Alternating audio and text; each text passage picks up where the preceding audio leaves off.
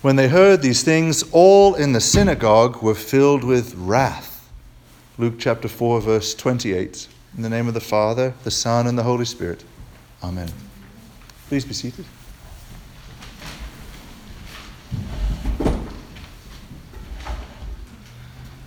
To our dim vision, our dim spiritual vision, Jesus may sometimes appear to not be doing enough. And when he does act, to sometimes be doing it in the wrong place. I think that's the big idea in the gospel lesson that we just heard this morning from Luke chapter 4. Um, it's a little hard to catch because it just happens like a news story in, in Luke chapter 4. So I actually want to take a few minutes to just to unpack that story that we just heard in its context so that you can see kind of the narrative through line of how one minute the, the, this gospel overlaps by one verse with last Sunday's gospel, right? Like Jesus reads from the prophet Isaiah.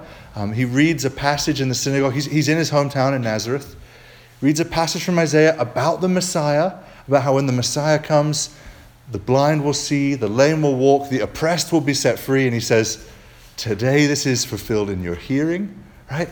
And it's this sort of, this sort of electric moment of, wait, the, the Messiah is here. Um, whole congregation is, is, seems to be stunned and excited. But what we see in this gospel lesson, right on the heels of it, is that there's kind of two minds at play. There's a, a waffling, a hesitation. There's this sort of, today it's being fulfilled in our hearing, but then it, to, to paraphrase, they're like, wait a second, wait a second. How could this guy be the Messiah? This is Joseph's son. We know this guy, right? He's been making furniture and stuff for us. Like he's just a guy. Like how could he be the Messiah? This is Joseph's son. And Jesus, as we hear elsewhere in the Gospels, uh, knows what's in a man. So he preempts sort of their next question, right? Like he sees them sort of demurring about this claim that the Messiah is here and it's him. And he's, by way of sort of quoting this proverb, what he's saying to them, what he's communicating is, I bet y'all are going to ask, ask me to do some sort of miracle to prove it to you. And he must have hit the nail on the head because he's the Lord and he knew exactly what sort of tree they were barking up. And so, preempting them, he, he cuts through this sort of two mindedness, this confusion, this lack of belief mixed with excitement um, by speaking about Elijah and Elisha. But to understand why he gives these anecdotes, it's useful to remember that the, the Jews in Jesus' time were accustomed to taking the Old Testament prophecies about the Messiah in an overly literal way. That they, they had come to think that when the Messiah would come, when they read in Isaiah, he's going to set the captive free, they're like, oh yeah, political smackdown time. We're going to get rid of Rome. Israel will be reestablished as a nation. It's going to be epic. There'll be bloodshed, just like in the days of Joshua. Like it's going to be this glorious kind of um, national kingdom assertion. So that's what they've got in their minds, right? They, they just heard it from Isaiah. Jesus knows what their expectations are. That's what they have in mind. So when he says, Today this is fulfilled, he knows they've got this very concrete, wrong headed picture of the Messiah's work. So he jumps right away in with these two anecdotes. Like a great teacher, he kind of jumps in with sort of flanking by sort of on the side. He says, Remember, remember, the greatest prophets in history, up until John the Baptist and then, of course, his own ministry, Elijah and Elisha, that during a three and a half year famine, when uh, we don't know the exact number, but tens of thousands or even hundreds of thousands, probably, um, of Jews were really hungry. I mean, three and a half year famine is a long time. There would have been a lot of prayers for mercy in that season. And the only time that God moved through the prophet Elijah to miraculously provide food for a hungry person was for one widow who wasn't even a Jew, right? She was a Sidonian. All the Jews are praying to the, their, the one true God for help, and God inspires his prophet to help this woman way out here on the outside of the people. This was not a totally unique event in reaching out to an outsider. He then names Elisha, who, as Jesus says, there were many lepers in Israel in Elisha's time. But who's the, the one time that the Lord stirred up the spirit in Elisha to heal a leper? Who does he heal? One guy, Naaman the Syrian. That just like Elijah, Elisha only did a little, he healed one person, and it was in the wrong place, right? See, the Bible is so full of the record of the miracles that God has done through his prophets and then ultimately through Jesus, written down for our edification, but I think we can sometimes misperceive that sort of the Bible is just this catalog of like, I don't know what cartoon I must have seen watching with Lucy or something, but where like a vending machine is just spitting out candy kind of crazy, like wildly. Like it's just this sort of bouquet of endless healings, when in fact, the Lord's in- intervention in the lives of individuals has long durations in between. You know, there's decades between the times when he shows up to Abraham, but you read those few chapters in Genesis and it's kind of all right there. Um, and with Elijah and Elisha, we remember that they did these great miracles, but for every one that they did a miracle for, there were tens of thousands whose prayer seemed to go unanswered. Actually, visibly was not answered how they had intended it when they were looking for food or healing from leprosy. So, can you see what Jesus is communicating through these stories? He's saying, look, think of the greatest prophets. In the eyes of sort of the, the general mindset, they did too little and in the wrong place. So, what he's communicating to them is expect the same of your Messiah.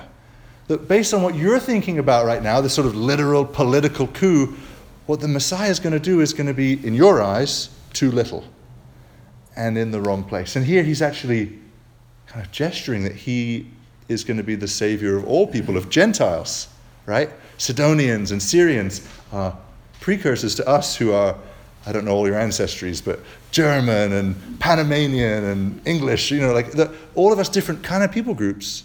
Uh, he's going to be the savior of all of us.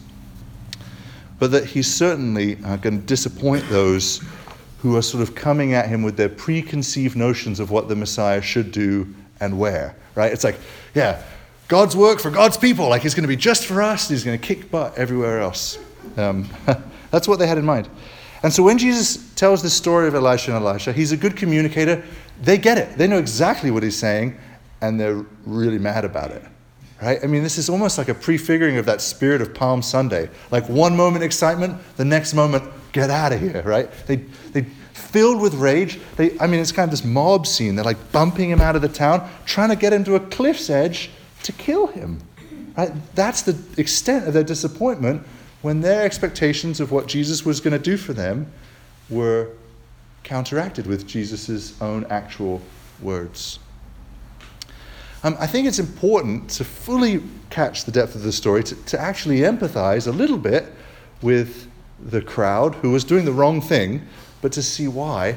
Um, in Jesus' day, the fate of religion and, and and politics weren't as separate as they are sort of as they are constitutionally in America.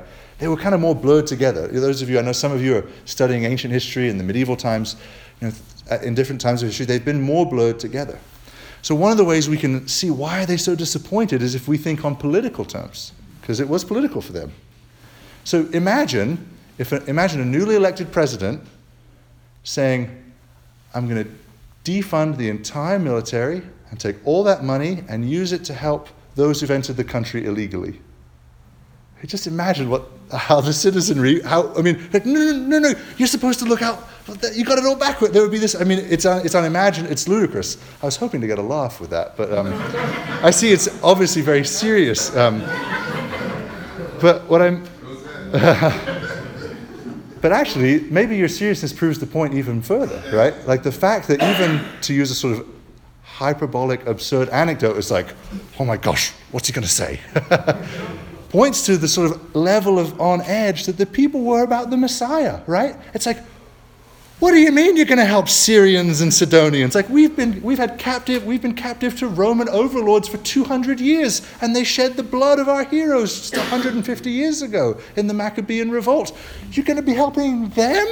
You know, like you can, do you see why they might be like, no, no, no, wrong guy. This guy must be the wrong guy, right? Um, that's why they acted as they did. Um,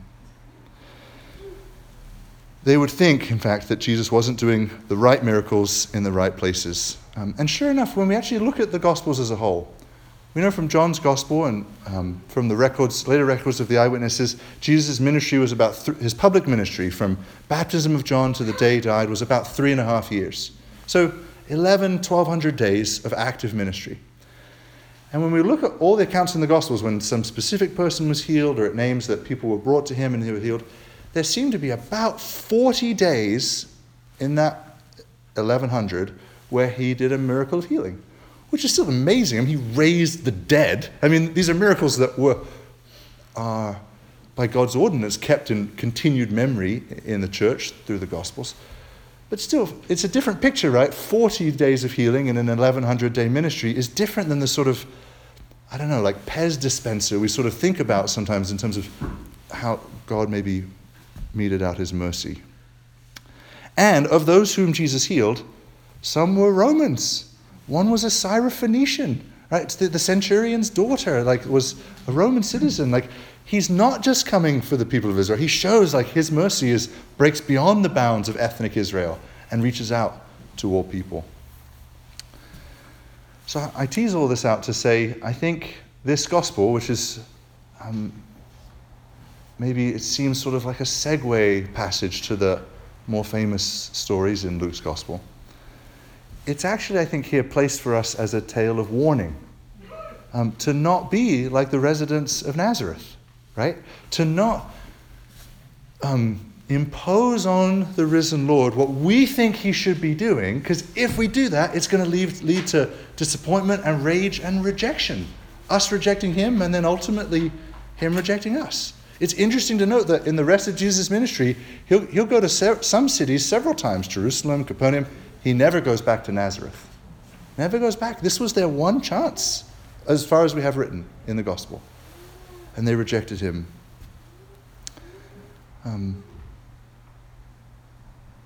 unlike the, Naz- the, citizens of Nazareth, uh, who were imposing their picture of Jesus, as Christians who call Jesus Lord, we should accept Jesus as he is and accept what he does as what he does, right?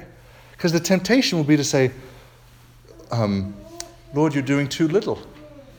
Lord, you're doing these things in the wrong place. Like, I'm the good Christian. Why aren't you helping me? right? Like, the temptation of the citizens of Nazareth continues. But we must resist it if we want to sort of break from this tragic trajectory of them trying to push Jesus off a cliff. Um, if he blesses people that we don't think are deserving, um, if we wait long stretches of time. And, and again, these things only make sense in hindsight, um, but long stretches of time where the prayer is going unanswered. How many people in Israel are saying, Lord, bring us food in this famine? And their prayer was unanswered, right? Cracks open to this whole problem of evil thing that is impossible to solve.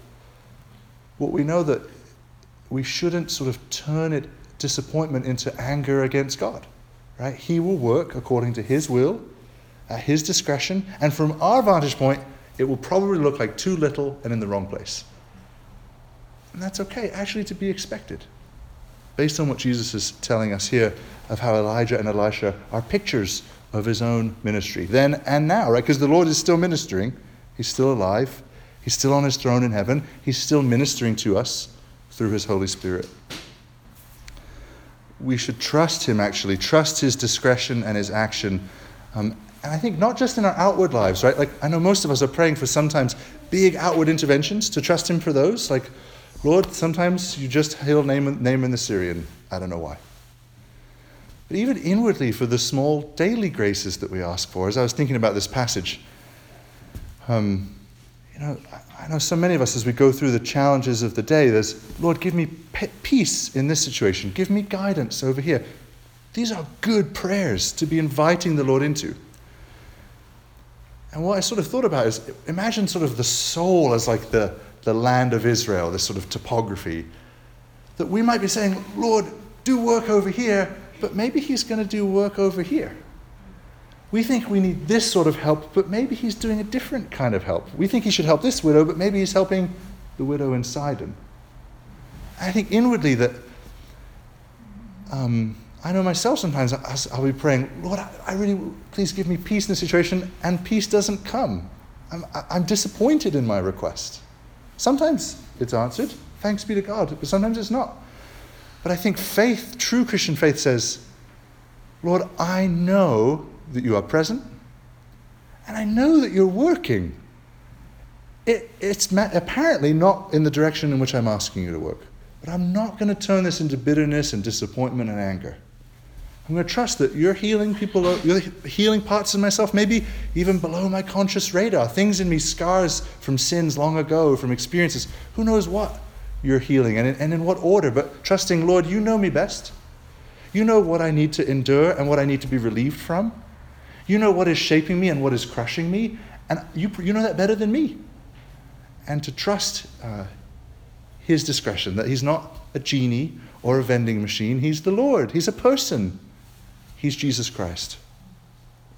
And if we call him Lord, uh, to trust that what he's doing is enough, right? That even though I might feel like, oh, Lord, it's not enough to say, Lord, I trust that you're the Lord, it's enough. And to trust him with that. And, and when we make that turn, to choose not to be like the citizens of Nazareth and saying, Lord, if you're the Messiah, you should definitely be helping me in this way. But to say, okay, Lord, I, I obviously need your help. I'm going to keep asking for it but I'm going to trust what you do as help.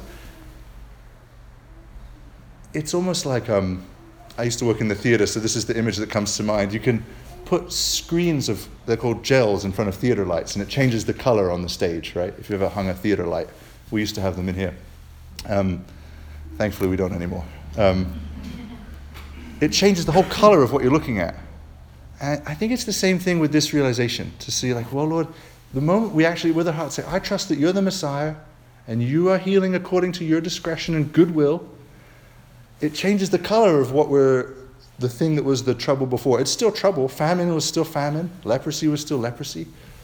But it changes its color in the sense that the Father is the Father and that, and that our lives are under His care. And there's a sense of dependence and the comfort that comes from dependence, even in difficult times. Uh, those of you who've had kids, I'm sort of freshly learning. There's sort of these numinous um, moments when, you know, little Lucy is really sick or frightened or something, just uninhibitedly trusts that I'll keep her safe and make it better. It's like, wow, yeah, that's, that's kind of a picture of what it's like to trust the Lord in, in this case.